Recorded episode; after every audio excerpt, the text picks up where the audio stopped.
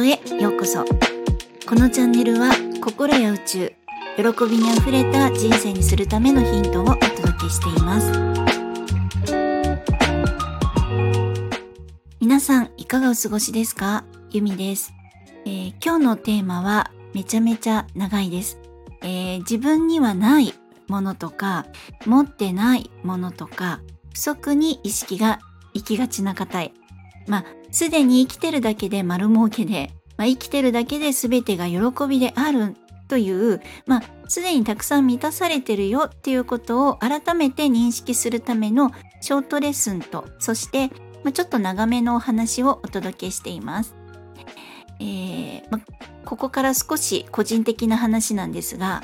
私は生まれた家庭環境などの影響も伴って、ずっとお金がないことに対する恐怖があったんですね。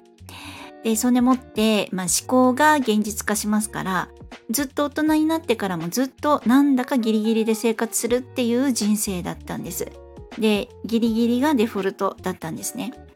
で、ちなみに人生のテーマとして、お金と仕事と人間関係っていう、3トップがあるんですけれども、悩んだり喜んだり幸せを感じるっていうのがこのお金と仕事と人間関係のところなんですね。で、そして私はこのお金の部分でずっと不足感を感じていて、恐れを持ってました。ずっと人生に安心感がないような、そんな気持ちだったんですね。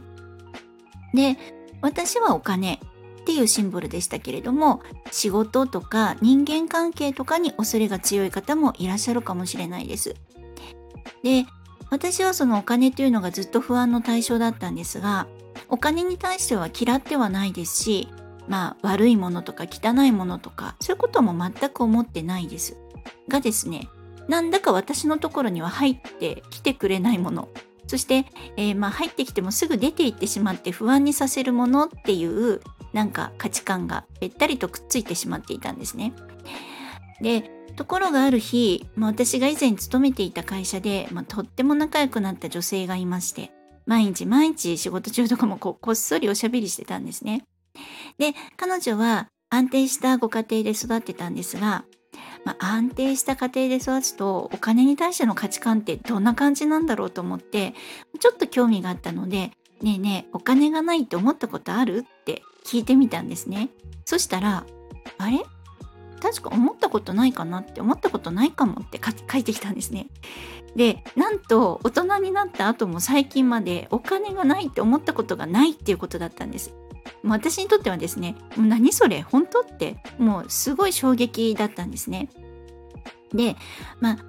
の中にお金持ちの人ってたくさんいるんですけれども、私の身近な人でこんな意識とエネルギーの人がいるなんてって思ったんです。身近な人っていうのがすごい重要ですよね。同じ女性で同じ年頃で同じ仕事をしているっていう、同じような環境の中で、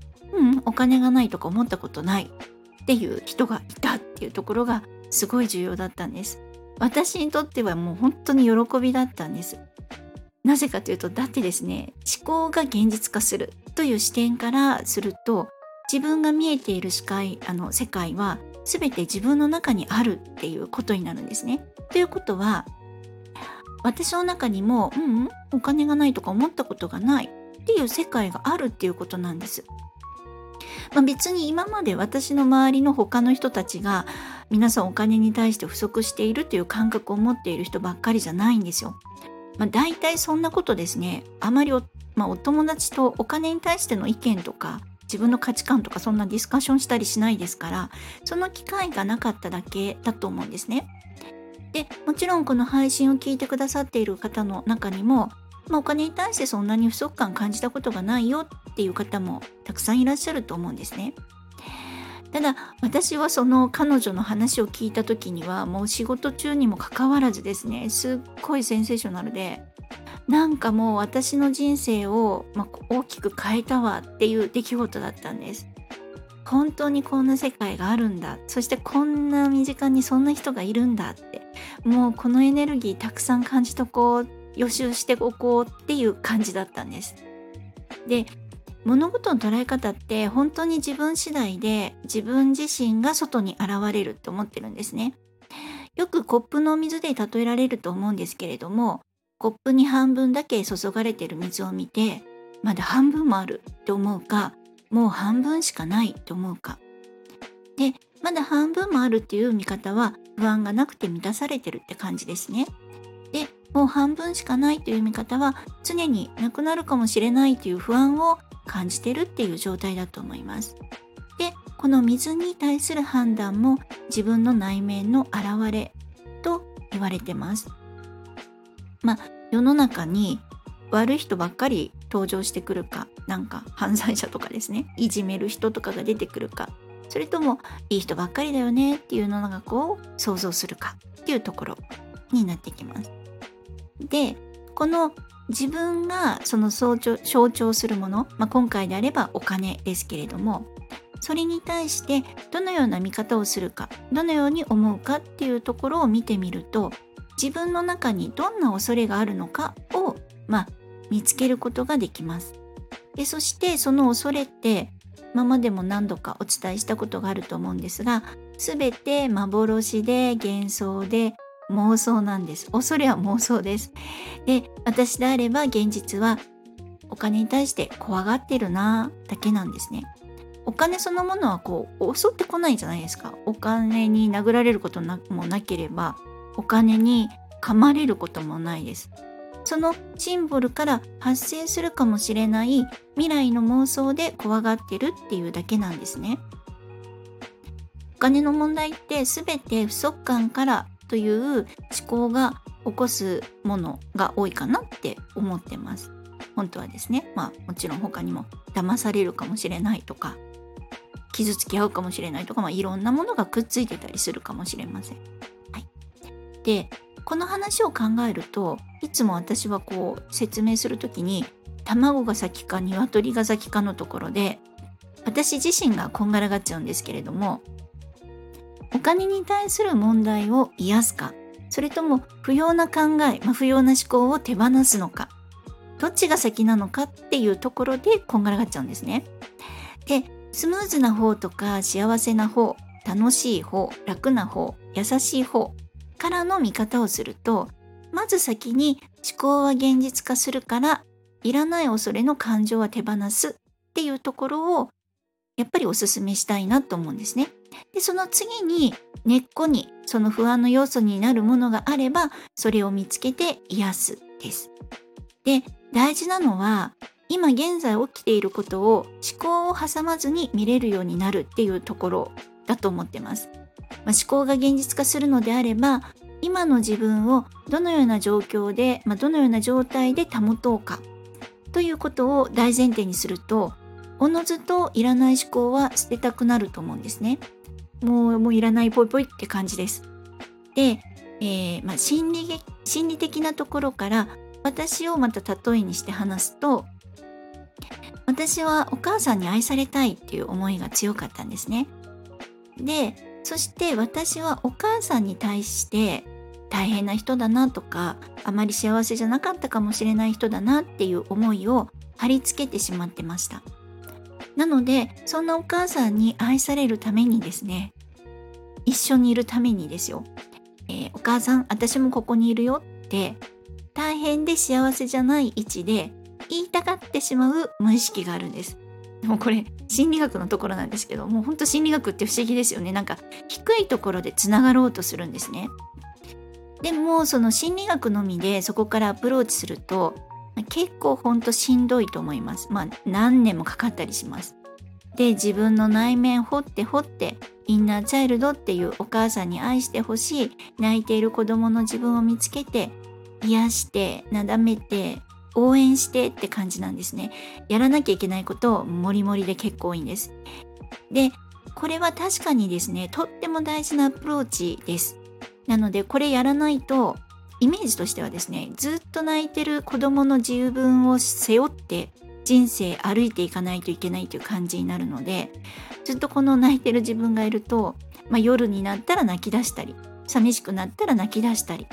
誰かとパートナーと付き合えば愛されてないって怒り出したりとか影響しまくるんですね。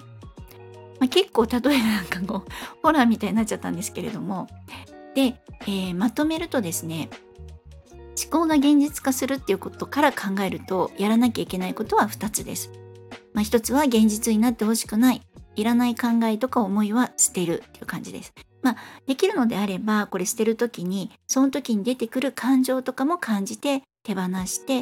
いただきたいです。なんかモヤモヤするわとか、辛いわとか、悲しいわとか、寂しいわとか、ムカつくわとかですね。でその次に欲しい未来を描くです。で欲しい未来なんですけれども、ちょっと間違いがちなのが今回のテーマでもあるお金なんですけれども、欲しい未来でお金欲しいっていう方とか、たくさんいらっしゃると思うんですね。お金が欲しい、稼ぎたい。でもこれが本当の願いじゃないはずなんです。お金が十分にあったらどんな自分になるの？どうありたいの？っていう、このどうありたい、どんな自分であるのが気持ちよくて幸せだっていうのが本当の欲しい自分だと思ってます。で前にもお話ししたんですが、私は安心っていうものだったんですね。自分が安心した中で暮らしたい、友達に遊びに来てほしい、いろんな、ここでお話ししているようなことを語り合いたい、いろんな人の幸せを喜びたい。で風の匂いとかですね、嗅いで幸せだなって思いたいっていう、こんな感じです。なのでいらない思考は手放す。で欲しい未来の、その時の感情を思い浮かべる。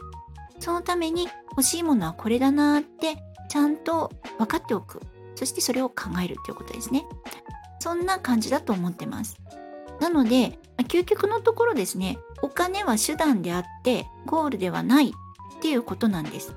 そしてお金はないとか不足している、欲しいと思わなくなったところから始めて、本当に自分の欲しいものを叶えることができるスタートラインだと思ってます。欲しいと思っている裏にはないから欲しいっていうないとか不足感が隠れてますから、これが現実化してしまうということが隠れているので、注意をしないといけないです。